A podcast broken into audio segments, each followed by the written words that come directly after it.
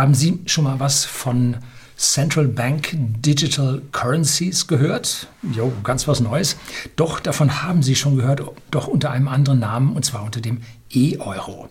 Man hat vor zwei, zweieinhalb, drei Jahren sich schon mal off öffentlich, offiziell Gedanken darüber gemacht, wie denn ein, ja, die Ablösung des Bargeldes und Ersatz durch ein digitales Geld in Deutschland verstatten gehen könnte. Ja, nicht nur in Deutschland, in der gesamten EU Riesige Papiere wurden dazu geschrieben. Es wurden ja, äh, Arbeitsgruppen eingerichtet.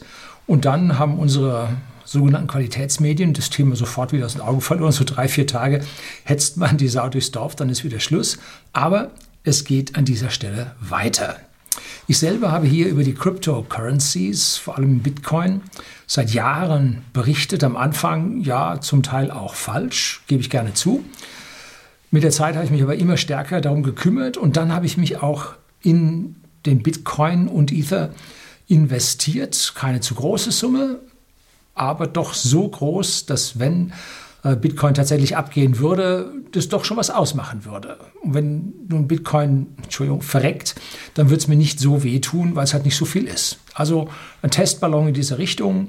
Bislang sieht es ganz gut aus, auch wenn in der letzten Woche mit dem Absturz an der Nasdaq auch die Bitcoin ein Stück weit verloren hat.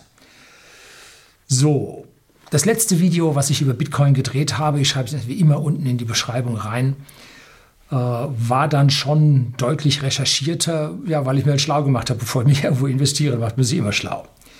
So, heute soll es darum nur sehr begrenzt gehen. Heute soll es ein bisschen mehr so metamäßig um den Weg in die Zukunft und was für Alternativen des Geldes wir haben, soll es darum gehen. Und ich möchte das alles in einen ja, Zusammenhang setzen, wie also diese Central Bank Digital Currencies, die Stablecoins, die Bitcoins, Ethers, aber auch das Vollgeld und das fließende Geld zusammenpasst und wie das alles dann zum Überwachungsstaat führt.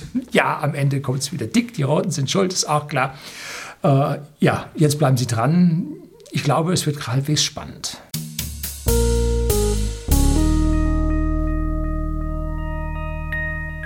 Herzlich willkommen im Unternehmerblog, kurz Unterblog genannt. Begleiten Sie mich auf meinem Lebensweg und lernen Sie die Geheimnisse der Gesellschaft und Wirtschaft kennen, die von Politik und Medien gerne verschwiegen werden. Und aufgerüttelt hat mich letztlich ein Video von Herrn Thorsten Wittmann, der betreibt einen Kanal mit Namen Finanzielle Freiheit leben und der hat einen ja, ein Forex Manager interviewt gehabt und Forex ist Foreign Exchange, äh, also die Devisenhandelsleute. Da ist der Manager drin und der hat also so ein paar Dinge erzählt und wenn man darüber nachdenkt, dann schlafen Sie schlecht. Also Vorsicht, wenn Sie das Video anschauen. Das sind zwar zwei locker lustige Menschen mitten im Leben, aber was da und seriös, aber was da am Ende rauskommt, nein, wollen Sie nicht hören, kriegen Sie jetzt von mir interpretiert und noch in einen größeren Zusammenhang gestellt. Erste Frage, was die meisten nicht beantworten können, was zur finanziellen Bildung fehlt. Was ist unser gesetzliches Zahlungsmittel? Der Euro. Ganz so einfach ist es nicht. Und zwar nicht der Euro, den Sie auf Ihrem Girokonto haben, das ist nicht gesetzliches Zahlungsmittel, mhm. sondern das Bargeld, das die EZB ausgibt. Der Schein, das ist unser gesetzliches Zahlungsmittel. Also Euro Bargeld. Dass auch die Menschen auch Überweisungen nutzen können, dieses Giralgeld, habe ich ein Video gedreht, über die EZB, ob die jetzt dann pleite geht. Und da habe ich dann auch, wie die Geldschöpfung funktioniert, detailliert erklärt. Und dieses Giralgeld wurde von Banken erschaffen, nicht von der EZB. Die EZB erschafft im Prinzip diese Scheine und anderes äh, EZB-Geld. Aber das Geld, was Sie bei Ihrer Bank aus dem Automaten, nee, aus dem, äh, auf Ihrem Konto haben und von dort aus wegüberweisen, das ist Giralgeld. Und das, was aus dem Automaten kommt, das ist tatsächliches EZB-Geld, unser tatsächliches Zahlungsmittel.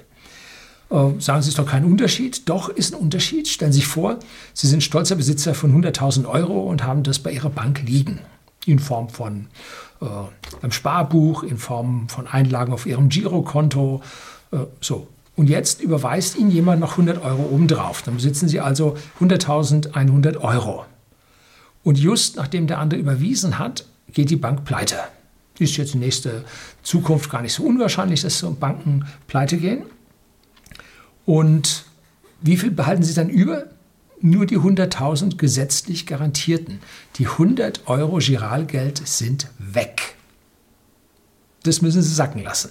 Also, das ist der Grund, warum dieses Giralgeld kein Zahlungsmittel ist, weil es von der Bank erschaffen wurde. Und es gibt 100.000 Euro sicher durch äh, den Staat garantiert indem er nämlich dann als Bürger für diese Bank einspringt, und zwar pro Person äh, und auch pro juristische Person. So, deshalb ist bei uns bei whisky.de, dem Versender für hochwertigen Whisky den privaten Endkunden in Deutschland und in Österreich, deshalb ist bei uns, obwohl wir als Familie mehrere Eigentümer in dieser Firma sind, gilt für uns die 100.000 Euro Grenze. Ja, ist eine juristische Person. So, nun gibt es, ja, und bestes Kennzeichen dafür, dass das gesetzliches Zahlungsmittel ist, ist zum Beispiel beim Finanzamt. Da gibt es auch immer dort irgendwo eine Amtskasse in der Nähe. Und diese Amtskasse kann also nun ihre Steuerzahlung in Bargeld entgegennehmen. Da gibt es ein riesengroßes äh, große Gerichtsverfahren. Der Herr Rechtsanwalt Gebauer ist da schwer mit dabei ähm, weil die GEZ Barzahlung nicht mehr akzeptiert. Das heißt, die GEZ, also so heißt jetzt Beitragsservice, so, aber alle Welt kennt sie unter GEZ, ähm, die akzeptiert nämlich das gesetzliche Zahlungsmittel nicht mehr. Muss sie aber, tut sie aber nicht. Und da gibt es jetzt jede Menge Rechtsstreit. Und man muss da äh, wirklich sagen, man muss die Chance haben, mit Bargeld zu bezahlen. So. Ähm, nun gibt es einen Wettbewerb zwischen den Währungen der verschiedenen Staaten. Das ist wichtig und das ist auch gut so. Damit nicht irgendein Staat hier seine Währung verhunzt, kann man sein Geld auch in der Währung anderer Staaten anlegen. Wettbewerb belebt das Geschäft und sorgt dafür, dass die, ja, die Zentralbanken der Staaten mit diesem Geld vorsichtiger umgehen. Wenn wir also von whisky.de unsere Lieferantenrechnung in, äh, in britischen Pfund bezahlen, dann tauschen wir zuvor unseren Euro in britische Pfund und damit bezahlen wir unseren Lieferanten. Und wenn das Pfund nun gerade am Fallen ist, dann behalten wir eher Euro und wechseln das dann zur Zahlung um.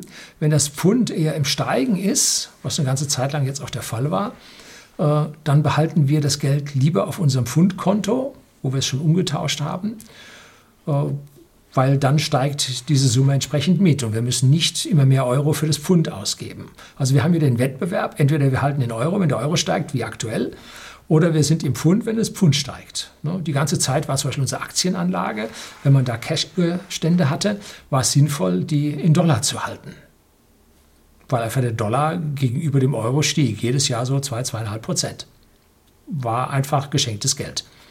Aber äh, aktuell hat sich die Sache wieder rumgedreht und jetzt steigt der Euro und die Geldanlage in Dollar ist nicht mehr so attraktiv. Aber wenn Sie das Geld nun ähm, in Euro halten, dann haben Sie da einen Negativzins zu entrichten. So, also das muss man gegeneinander aufrechnen, wie es aufgeht. Ne? So,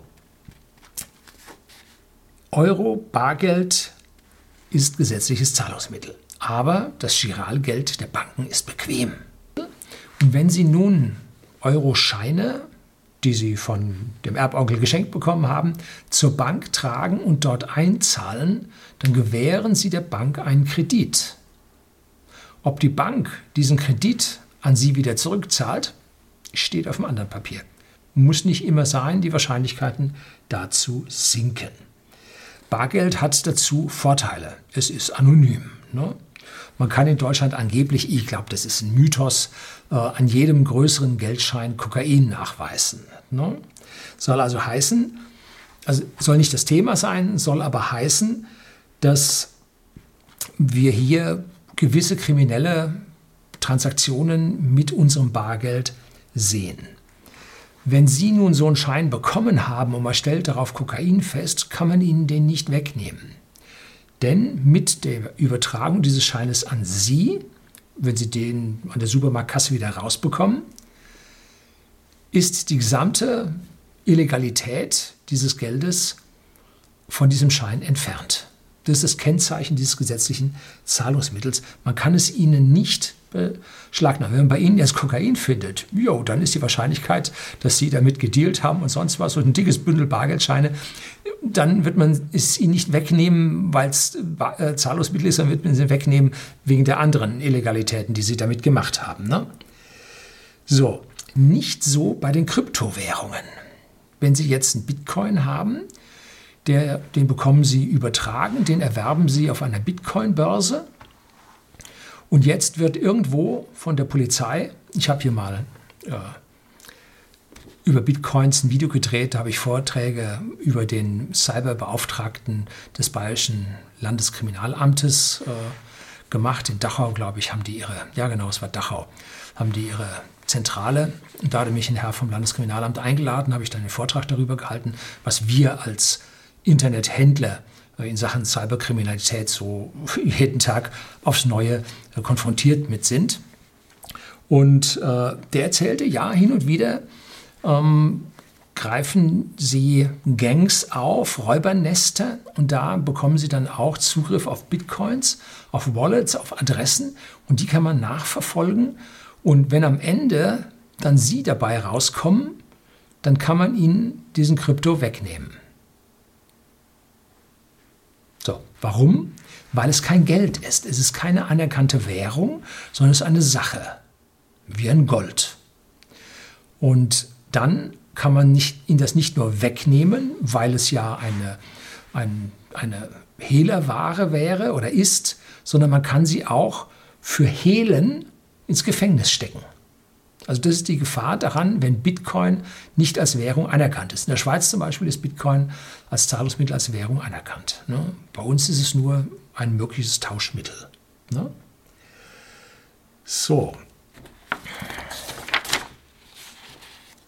Glücklicherweise sind die Bitcoins aber anonym und man kann jetzt relativ schlecht oder gar nicht anhand dieser Codes auf die Personen schließen und damit sind sie in der Regel raus. Das Risiko ist auch minimal und nur die ganz vorsichtigen Seelen, ne, die müssen sich um diesen Tatbestand dann kümmern. Ich war gerade in Dänemark und Schweden auf Urlaub und ich habe weder eine Schwedenkrone in der Tasche gehabt, noch eine dänische Krone in der Tasche gehabt. Ich habe auch noch nicht einmal meine Kreditkarte gezückt. Ne. Ich habe alles mit meinem Smartphone bezahlt. Wie geht es? Einschalten, also aktivieren das geht bei mir mit Gesichtserkennung. Und dann die App starten. Da muss man sich dann mit dem Fingerabdruck äh, identifizieren. Und dann hält man das Ding an diesen Apparat, macht der Pieps und alles gut. Das ist eine Sache in einer Geschwindigkeit. Da haben sie noch nicht mal einen Geldbeutel gezückt und bezahlt. Da sind sie mit dem Ding schon durch.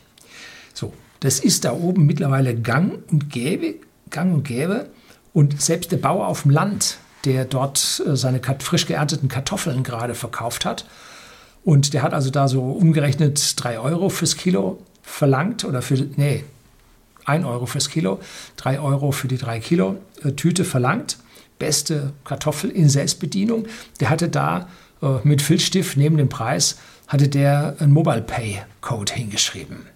Gut, diese Mobile Pay App haben wir jetzt nicht gehabt. Da haben wir eben dann aus den paar Groschen, die wir da rumliegen haben, äh, haben wir eben dann drei Euro reingeschmissen in seine Dose. Also da gibt es dann tatsächlich noch einen gewissen Teil äh, an Bargeld. Aber wir sind da weit in der Walachei draußen, äh, hat ein Bauer äh, die Leute äh, mit einem Anhänger durch die Dünen gefahren zu einem halb versandeten Leuchtturm hin. Äh, und der hatte dort auch das Mobile Pay für die ganzen ja, dänischen Gäste. Und wir sagten, Mobile Pay haben wir jetzt nicht. Und dann hat er seinen Kreditkartenleser da irgendwo ganz unten rausgezogen, eingeschaltet. Und dann haben wir ein Ding da dran gehalten. Pieps hat er auch seine drei Euro gehabt. Ne? Oder waren es vier für zwei Personen? Irgendwie sowas. Ähm, war überall auf dem entferntesten Land, mobil, natürlich Mobilfunk immer da, ne, überall vorhanden, äh, war das dort alles angekommen. So. Allerdings, es gibt immer ein Allerdings, weiß nun meine Bank, meine Kreditkartengesellschaft und alle anderen, die dazwischen sitzen, Clearingstellen, im Zweifelsfall ein Staat, der schnorchelt, wo ich war und was ich bezahlt habe. Alles klar. in Norwegen gibt es Bettler, die haben einen Mobile Pay Code auf der Pappe stehen. Ne? Also eine verrückte Welt mittlerweile. Ne? Aber was hier transferiert wird, immer wieder darauf achten, ist Giralgeld. Das ist Kredit bei der Bank. Ne? International müssen sich die Banken auch glauben. Und im Hintergrund passiert eine entsprechende Währungsumrechnung über Forex. So, das funktioniert soweit, bis dann die Banken sich nicht mehr glauben. War in den USA vor ein paar Monaten wieder so weit, dass der Interbankenhandel zusammenbrach. 2008, 2009 war es bei uns auch. Und dann brauchen die Banken im Prinzip Zentralbankgeld, um hier entsprechende Sicherheiten für die anderen Banken liefern zu können. Hm. Also da an der Stelle wird es dann schwierig, wenn das System ein bisschen in Schieflage kommt. Bei den Kryptos wie Bitcoin ist das anders. Hier macht man tatsächlich voll anonyme Transaktionen, wie mit Bargeld. Es ist sogar noch anonymer wie Bargeld, weil Sie die Gegenüber noch nicht mal sehen. Das können Sie per einmal E-Mail-Adresse können Sie diese Codes transferieren. Ne? Das ist richtig, richtig anonym und es gibt mittlerweile Kreditkarten, die man mit Bitcoins aufladen kann. Also, ich glaube, die Dinge heißen Debit Cards, Credit Cards äh, die eine Sorte, die man auflädt. Ne? So, da laden Sie sie mit Bitcoin auf. Das Problem ist nur, Ihr Kontostand umgerechnet zu der Euro-Welt, in der wir leben, äh, ist sehr variabel. Wechselt brutal hin und her, sehr volatil. Äh, da kann man dann schon, ja, kann es ein bisschen gruseln. Ne? Zwar geht es bei den Bitcoins oder ging es, drücken wir es vorsichtig aus, ging es in der Vergangenheit im Großen und Ganzen nach oben. Von 10 Cent pro Bitcoin mittlerweile auf 10.000 Euro pro Bitcoin. Also das sind gewaltige Steigerungen von Faktor 100.000, die es da nach oben ging. Äh, aber dennoch, äh, wenn man im falschen Moment Bitcoins gekauft hat und es dann wieder abwärts ging, dann kann man auch schon mal locker die Hälfte verloren haben. Ne? Also aufgepasst. Ist schwierig. Ähm, deshalb hat man Stablecoins gegründet. Was ist jetzt das? Das sind Kryptos, die anonym sind, die fix an einen, eine Währung gebunden sind. Zum Beispiel gibt es da den, ich glaube, das Ding habe ich aufgeschrieben, Tether, ich habe davon nichts. Ähm, die sind, der ist eins zu eins an den Dollar gebunden. Den haben sie 2015 aus der, äh, ins Leben gerufen und diese Währung ist jetzt nicht unabhängig vom Dollar. Das ist an manchen Stellen ein bisschen schwierig. Zum Beispiel hat es eine Zeit gegeben, äh, ich war Anfang des Jahres in Argentinien, ähm, da hatte man den Peso eins zu eins an den Dollar gekoppelt. Und jeder konnte nun Dollar in Peso, Peso in Dollar tauschen, eins zu eins bei der Bank. Es gab einen Wirtschaftsboom, es gab einen Bauboom, es gab eine künstliche Blase, so lange, bis Argentinien keine Dollar mehr hatte und auf einmal man merkte, dem Peso, dem fehlt es an Substanz, dann brach der zusammen und mittlerweile ist er wo oh, 1 zu 64 oder irgendwie sowas. Also ganz, ganz gewaltig abgestürzt. Und Argentinien hatte ja dann mittlerweile auch schon eine erneut eine Staatspleite, wie sie so alle vier, sechs Jahre wohl eine haben. Ne? So, also Währungen, die man an andere Währungen koppelt, hochgefährlich, ist auch der Schweiz ein Stück weit passiert, wie dem Schweizer Franken, den sie 1 zu 1,2, glaube ich, an den Euro gebunden hatten. Äh, und das flog ihnen dann auch um die Ohren, dass sie da die Reißleine ziehen mussten und haben sie glücklicherweise früh genug gemacht, bevor das ganze System da in Schieflage gekommen wäre. Auch Libra von Facebook die virtuelle Währung, die Krypto, die Internet-Kryptowährung, die sie da planen, soll an einen Währungskorb gebunden werden. Jetzt nicht an eine Währung, sondern viel sinnvoller an einen Währungskorb. Ähm, und Facebook ist, hat immerhin zwei Milliarden User und hat eine fette Bilanz, äh, schiebt Gewinne ein aus ihrer Werbung wie verrückt, mag bei uns jetzt hier bei, ihrem, bei dem jüngeren Teil meines Publikums äh, nicht so gefragt sein. Äh, herzlichen Dank dafür, dass Sie bei mir auf Facebook meinen Kanal abonniert haben. Ich habe fast 10.000 erreicht, fehlen noch ein paar, paar zehn Stück. Ähm, mag nicht mehr so prominent sein, aber global ist Facebook wirklich eine Nummer und damit wäre mit dieser Bilanz und mit diesen Gewinnen, die bei Facebook gefahren werden, das Libra tatsächlich mit Substanz unterlegt ne? und an den Währungskorb gekoppelt, äh, also gar nicht so verkehrt, sicherlich dann stabiler als ein Bitcoin. So, dann kommen die nächsten Kandidaten und die Schweiz hat eine Bürgerinitiative gestartet gehabt, und zwar Vollgeld auch in unserer Finanzkrise 2008, 2009, was haben wir, die letzte Finanzkrise, wurde Vollgeld als die Lösung angepriesen und ich habe da meine andere Meinung. Ne? Vollgeld bedeutet, dass alles Geld von der Zentralbank ausgegeben wird und dass die Giralgeldschöpfung von den Publikumsbanken aufgehoben wird. Dann wird alles besser. Das sind ganz typische linke Gedanken die einem Staat mehr zutrauen als den bösen kapitalistischen Banken. Doch bitte, aufgemerkt, das Wort kapitalistisch ist hier völlig falsch am Platze. Warum? Nun, weil die Banken dem Staat Kredit geben. Nämlich die Banken kaufen die Staatsanleihen. Ne? Werden von Banken und Versicherungen aufgekauft. Und die Staaten winken dafür den Banken die von denen selbst geschriebenen Gesetze durch. Hat man in der Finanzkrise dann mehrfach davon gehört. So, sowas ist eher mit dem Wort ja, Korporatismus, manche sagen Kleptokratie, äh, zu beschreiben. Also Korporatismus, dass die Corporations zusammen mit dem Staat arbeiten, und zwar gegen den Bürger. Äh, allerdings ist das nicht Kapitalismus. Das ist ganz was anderes. Ne? So, das Vollgeld setzt also den Staat unmittelbar an die Quelle des Geldes und er kann drucken, wie er will. Ach, Sie meinen jetzt, die Zentralbanken wären unabhängig? Hm, weit gefehlt. Äh, denken Sie mal an den Herrn Sarrazin. Der war ja Finanzsenator von Berlin, glaube ich, SPD-Mitglied. Ist es noch? Weiß ich nicht. Ich glaube, es habe ihn rausgeschmissen. Und der war Vorstand oder war es Mitglied des Territoriums, ich weiß nicht, wie das da heißt. Jedenfalls war der von Deutschland in die EZB entsandt. Da ist er dann pensioniert worden, da gibt es auch eine ordentliche äh, Pension dann dafür. So, und dann später, kennen Sie den Herrn Jörg Asmussen, ehemals Staatssekretär, auch SPD-Mitglied, auch der war dort zwei Jahre, 2012 bis 2014, dann da reingesetzt worden.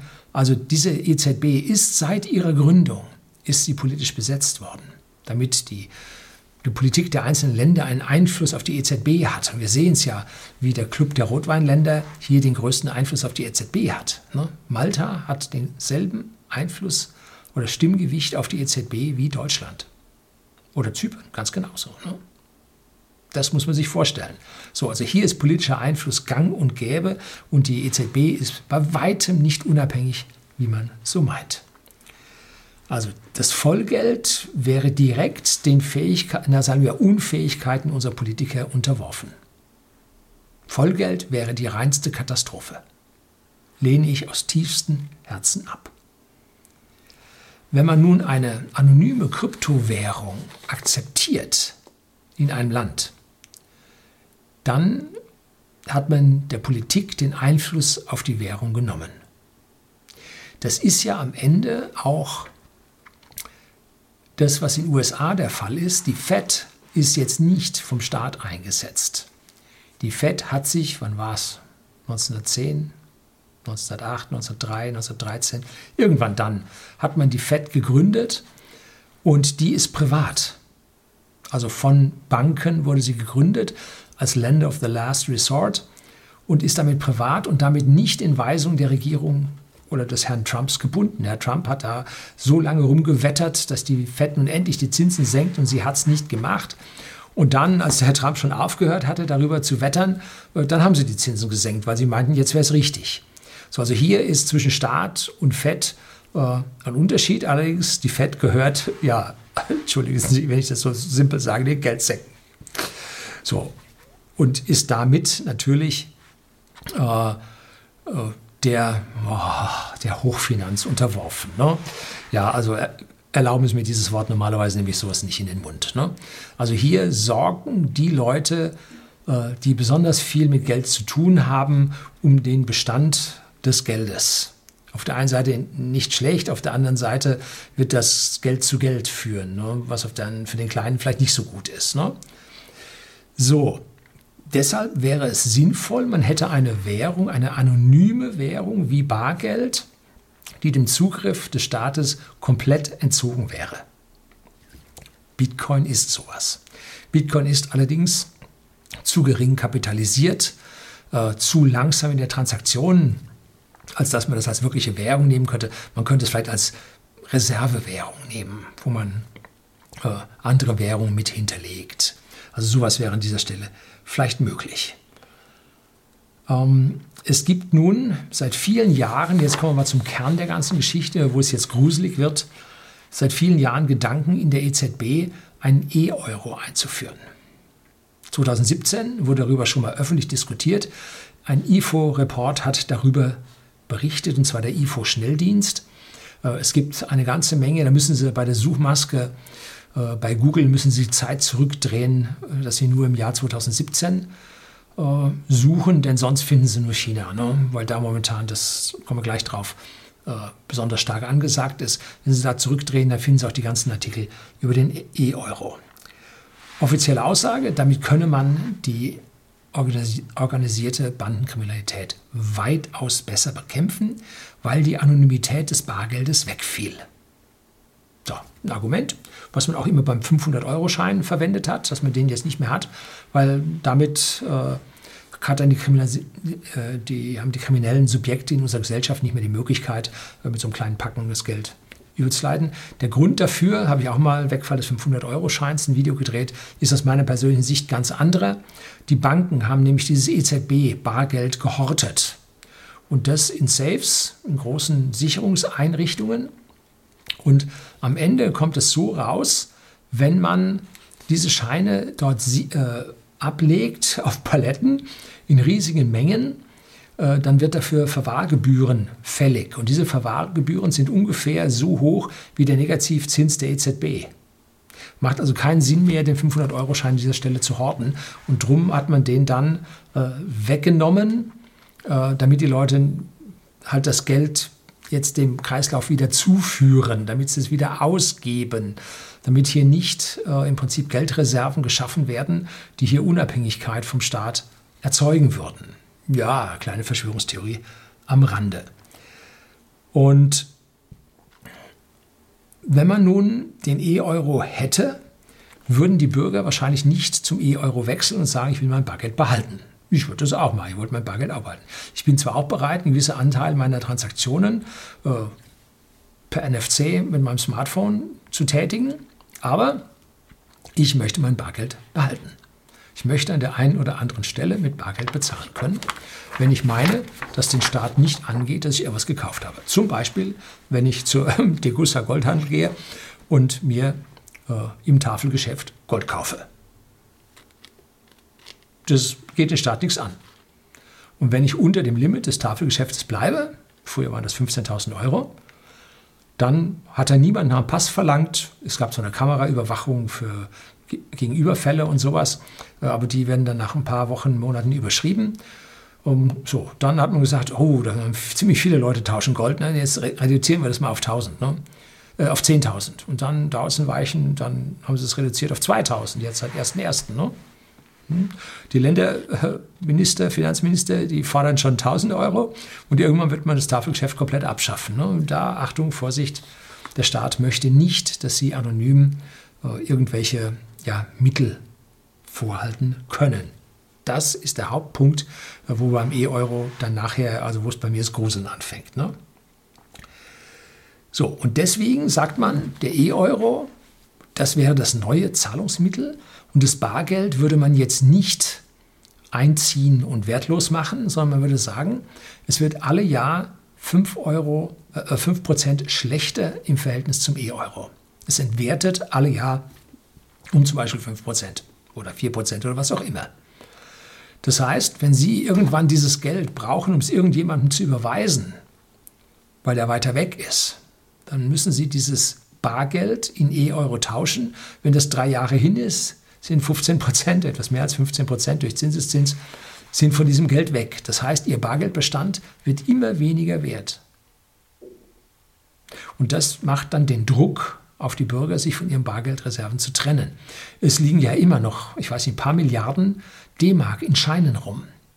Und die werden nicht umgetauscht, weil es keinen Anreiz zum Umtauschen gibt, weil diese Hunderter und Tausender, die es da gibt, man nach wie vor bei der Zentralbank, bei der EZB einreichen kann und dann in Euro getauscht bekommt. Also es liegt kein Druck vor, die umzutauschen, weil der Kurs mit 1,95583 äh, gefixt ist. So, deshalb liegen diese D-Mark-Scheine immer noch vor. Das ähnelt, also dieses verlustig Gehen von ein paar Prozent pro Jahr, diese Entwertung des Bargeldes, liegt, ähnelt so ein bisschen der Theorie des fließenden Geldes. Kern davon ist, dass Geld täglich weniger wert wird in diesem fließenden Geld. Es wird also Druck ausgeübt, sein Geld auszugeben oder irgendwie anzulegen und nicht zu horten. Damit hat das Geld seine Eigenschaft als Tauschmittel behalten, aber als Wertanlage verloren. Ne? Otto Normalbürger würde halt jetzt auf zum Beispiel Gold als Wertspeicher ausweichen oder auf irgendwelche Aktien, so wie wissende Menschen das heute auch schon machen. Denn wir alle wissen, unser Bargeld wird von Tag zu Tag weniger wert, weil die Preissteigerung unserer Bedarfsgüter dagegen läuft. Ne? Und deswegen, die wissenden Menschen legen ihre Gelder an, jetzt nicht zu Negativzinsen bei Staatsanleihen, da wird es schon wieder weniger wert, sondern zum Beispiel am Aktienmarkt, wo es mehr wert wird. Oder vor Jahren in Immobilien, die auch am Steigen waren. Also in irgendeiner Art und Weise angelegt, damit es an Wert zuwächst. Doch, jetzt gehen wir zurück zum E-Euro. Und dann müssen, wenn wir nur eine Parallelität zwischen E-Euro und Papier-Euro haben, dann muss es eine doppelte Preisauszeichnung in den Läden geben. Na? Was hat also den Preis plus dem Einheitspreis? Wenn wir bei whisky.de eine Whiskyflasche an den privaten Endkunden verkaufen, dann müssen wir immer den Einheitspreis angeben. Spirituosenflaschen haben per Gesetz 0,7 Liter Inhalt, die normalen Flaschen. Und wir müssen den Einheitspreis pro Liter angeben. Das kennen Sie von Joghurttöpfchen ne? Äh, oder von der Marmelade. Das wird dann alles auf entweder auf 1 Kilogramm oder auf 100. Wenn es ganz teuer ist, wird es auf 100 Gramm angegeben. Das darf man dann. Ja, damit man nicht erkennt, wie teuer das ist. Ne? Wenn wir unsere kleinen Whisky-Miniaturen, so zum Probieren, wenn man sagt, ich möchte eine Marke frisch probieren und keine große Flasche kaufen, wenn wir da die Einheitspreise angeben, da steht da 190 Euro pro Liter, dann überlegen die Leute sich auch, ob sie dann diese Miniatur kaufen oder nicht. Ne? So. Ähm, das heißt, man muss jetzt nicht nur Preis und Einheitspreis angeben, sondern man muss dann Preis und Einheitspreis jeweils für E-Euro und für Euro angeben. Das heißt, man muss jetzt schon vier Preise angeben ja, Bürokratie bis zum Abwinken, das wird Hammer und von Jahr zu Jahr erhöhen sich dann die Preise im Papier. Die E-Euro-Preise legen die Unternehmen fest, die Papierpreise gehen jedes Jahr um diese entsprechenden 5% hoch, damit halt das Bargeld, was die Leute zu Hause haben, weniger wert wird. So, ein krasser Gedanke und wurde in, ja, in der Diskussion als absurd äh, ad acta gelegt. Die Medien berichteten dann da nicht mehr, das ist ja absurd, das ist verrückt, das macht kein Mensch. Ne? Aber, ein Geheimnis, Geheimnis, man arbeitet total massiv. Man kann Stellenanzeigen finden äh, an diesem System weiter und dass wir einen E-Euro in den kommenden, ich sag mal, drei bis acht Jahren sehen werden. Die Wahrscheinlichkeit ist hoch also gar nicht mal so unwahrscheinlich. Und dass man dann äh, das Bargeld nicht verbietet, sondern so einen schleichenden Übergang dem Bürger aufs Auge drückt, ist auch genauso hochwahrscheinlich. Stellen Sie sich vor, die Banken gehen jetzt alle pleite. Naja, brauchen Sie nicht so viel vorstellen. Die Wahrscheinlichkeit dafür steigt von Tag zu Tag. Und was macht der Staat? Er rettet sie. Alle. Mit Geld, mit ganz viel Geld. Und das bedeutet, dass die Bankenlandschaft zur Staatswirtschaft wird. So, wir haben dann eine komplette verstaatlichte Sta äh, Finanzwirtschaft und man kann dann mit einem einzigen Gesetz alles Giralgeld zu EZB-Geld machen. Und wir hätten dieses Vollgeld. Okay, nicht alles, nur die 100.000 maximal pro Bürger. Und wenn man nun eine Verschwörungstheorie anzetteln wollte, lassen Sie mir den Spaß und mich ein bisschen fantasieren, dann wäre eine globale Wirtschaftskrise mit dem Versagen aller großen Banken in den G20-Staaten die ideale Gelegenheit, so eine E-Währung flächendeckend in allen diesen Staaten einzuführen. Was hätten wir denn vom E-Euro, wenn die USA nicht mitmachen würde und einen E-Dollar einführen würde? Schon heute in kleinen Ländern ohne großes wirtschaftliches Gewicht, mit schwachen äh, Wirtschaftsdaten und Regierungen, da ist die wahre Währung der Greenback, der Dollar. Ne? Und die, äh, die andere Währung läuft nur so nebenher, ne? zu irgendeinem variablen Verhältnis zum Dollar. Wenn es also wirklich was Wichtiges zu bezahlen gibt, dann heißt es Dollar. Ne? Das war so wie in der DDR früher. Wolltest was Ordentliches kaufen im Intershop und die wollten D-Mark sehen. Ne? So, das heißt, wenn die USA an dieser Stelle nicht mitmachen, dann gibt es bei uns ein Zweitgeschäft mit Dollar im Land. Und jetzt den Dollar als Währung zu verbieten, hm, auch nicht so einfach, ne? Ja. So. Was ist denn jetzt die Corona-Krise mit dem globalen Lockdown und der äh, drohenden zweiten Welle? Was ist denn das? Wo führt denn das hin? Führt denn das nicht zum, zum Versagen von, der ganzen, von den ganzen Banken? Ja. Von den Billionen, die da äh, im Computer und Papier gedruckt werden? Hm. Die IT der Banken ist sowieso völlig veraltet, da die Mainframes laufen noch unter MVS. Ne? Und man könnte sie eigentlich abschalten und kein Hahn würde nach krähen. Naja, die IBM würde im Aktienkurs absacken. Und was gäbe es denn stattdessen? Es gäbe diese Central Bank Digital Currency, also das Zentralbankgeld und eine digitale Währung. Und bei uns hieß das Ding halt E-Euro. Und das sind nun Kryptos, die auf einer Blockchain, auf einer weit verteilten Blockchain laufen und die ist hm, April, April oder Hallo, Hallo, die ist nicht anonym. Das ist wichtig. Das ist zwar eine Blockchain-Technologie, die ist aber nicht anonym. Ne? Der Staat hätte volle, absolute Kontrolle über alle Transaktionen. Da kann einem jetzt Angst und Bange werden. Und George Orwell mit seinem 1984 rückt da schon ganz schön nahe. Ne? Und wie ging die ganze Geschichte nun im Detail? Jeder EU-Bürger hätte ein Konto, eine Wallet bei der EZB. Das heißt, die EZB würde die volle finanzielle Macht, Währungsmacht, Bankenmacht übernehmen und würde diese Wallets für die Bürger austeilen und per NFC-Chip, also entweder NFC mit Karte oder im Smartphone oder Chip unter der Haut oder unsichtbares Tattoo auf der Stirn oder was auch immer, äh, könnte man überall aus dieser EZB-Wallet heraus bezahlen. Und jetzt kommt der gruselige Teil. Da der Staat die volle Kontrolle daran hat, könnte der Staat auch das Geld von unliebsamen Bürgern einfach so einziehen. Er wäre von einem auf den anderen Moment wäre mittellos. Nichts mit Fluchtkoffer voller Euros oder Dollars, die gibt es dann nicht mehr. Ne? Und diese Central Bank Digital Currencies sollen auf allen wichtigen Ländern der Welt eingeführt werden, und zwar im Rahmen des Zusammenbruchs des Finanzsystems. So, soweit jetzt die gruselige Verschwörungstheorie, die man hier zeichnen könnte. Ne? Und Gold können Sie auch nicht mehr anonym kaufen und sagen, ich lege mir jetzt doch einen Goldvorhand ganz langsam an, weil jegliche Überweisung an eine Goldverkaufsstelle, jegliche Zahlung kann unterbunden werden. Man kann die Adresse für Sie sperren. Kriegst du nichts. Ne?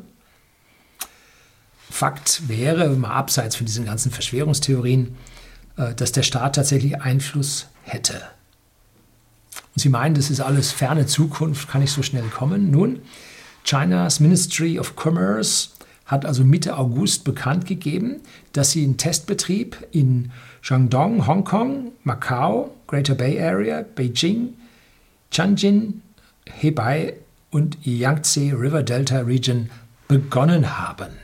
Also die haben mit genau diesem System bereits angefangen. Wow.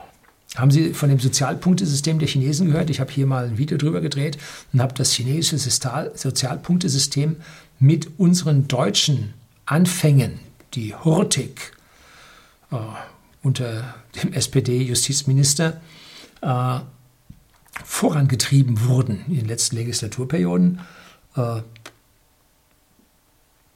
da sind wir schon ganz schön weit. In China ist das so geplant, wenn Sie sich also jetzt nicht vernünftig benehmen, äh, in Untergrundzeitungen schreiben, bei Rot über die Ampel gehen, äh, ihre Rechnung nicht ordentlich bezahlen und sich schlecht verhalten, äh, dann kann man ihnen zum Beispiel den Zugang zu Flugzeugen und zu Schnellbahnsystemen kann man ihnen sperren. Fällt es ihnen nicht gut, dann fällt sich die Gesellschaft zu dir auch nicht gut. Also hier gibt es dann Repressalien oder kann es Repressalien gehen, je nach Sozialpunktesystem. Da habe ich mal einen schönen Science-Fiction, einen schönen, schön, schön hässlichen Science-Fiction gesehen gehabt, äh, wo jemand äh, im Prinzip, wenn sein Sozialpunktestand, sein Sozialpunktekonto, also irgendwie auf dem Arm so sichtbar war, äh, durch implanti implantierten Chip, äh, wenn der zu niedrig abgefallen ist oder auf Null gesunken ist, äh, dann gibt es kein Essen mehr. Dann stirbt man. So, also das ist äh, eine gruselige Aussicht für die Zukunft. Und wir in Deutschland sind viel weiter, als wir denken. Schauen Sie sich mein Video über dieses äh, Sozialpunktesystem an und der Vergleich zu den Dingen, die in Deutschland passieren, kann einem schon ein bisschen schlechte Laune machen. Gibt es bei uns in Europa nicht. Nun, Schweden ist ein Stück weiter und hat die E-Krona jetzt in der Evaluierungsphase. Sie sind also schon ein Stück weiter. Zwar noch nicht im Probetrieb wie China, aber sind wohl am weitesten im gesamten europäischen Bereich.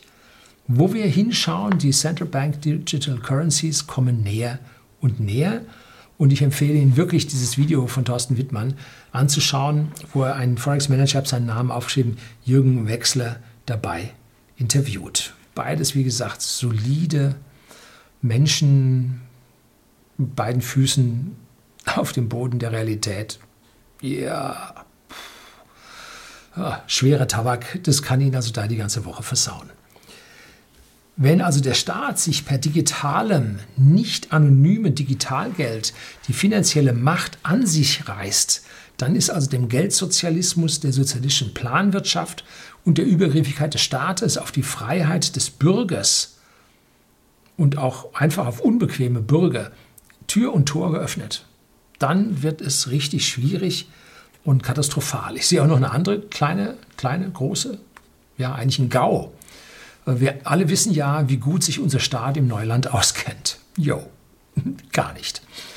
Ähm, Digitalisierung von, öffentlichen, von der Öffentlichkeit, also ganz, ganz fern. Und ich könnte mir jetzt auch ein Hack gegen unsere äh, Central Bank Digital Currency vorstellen.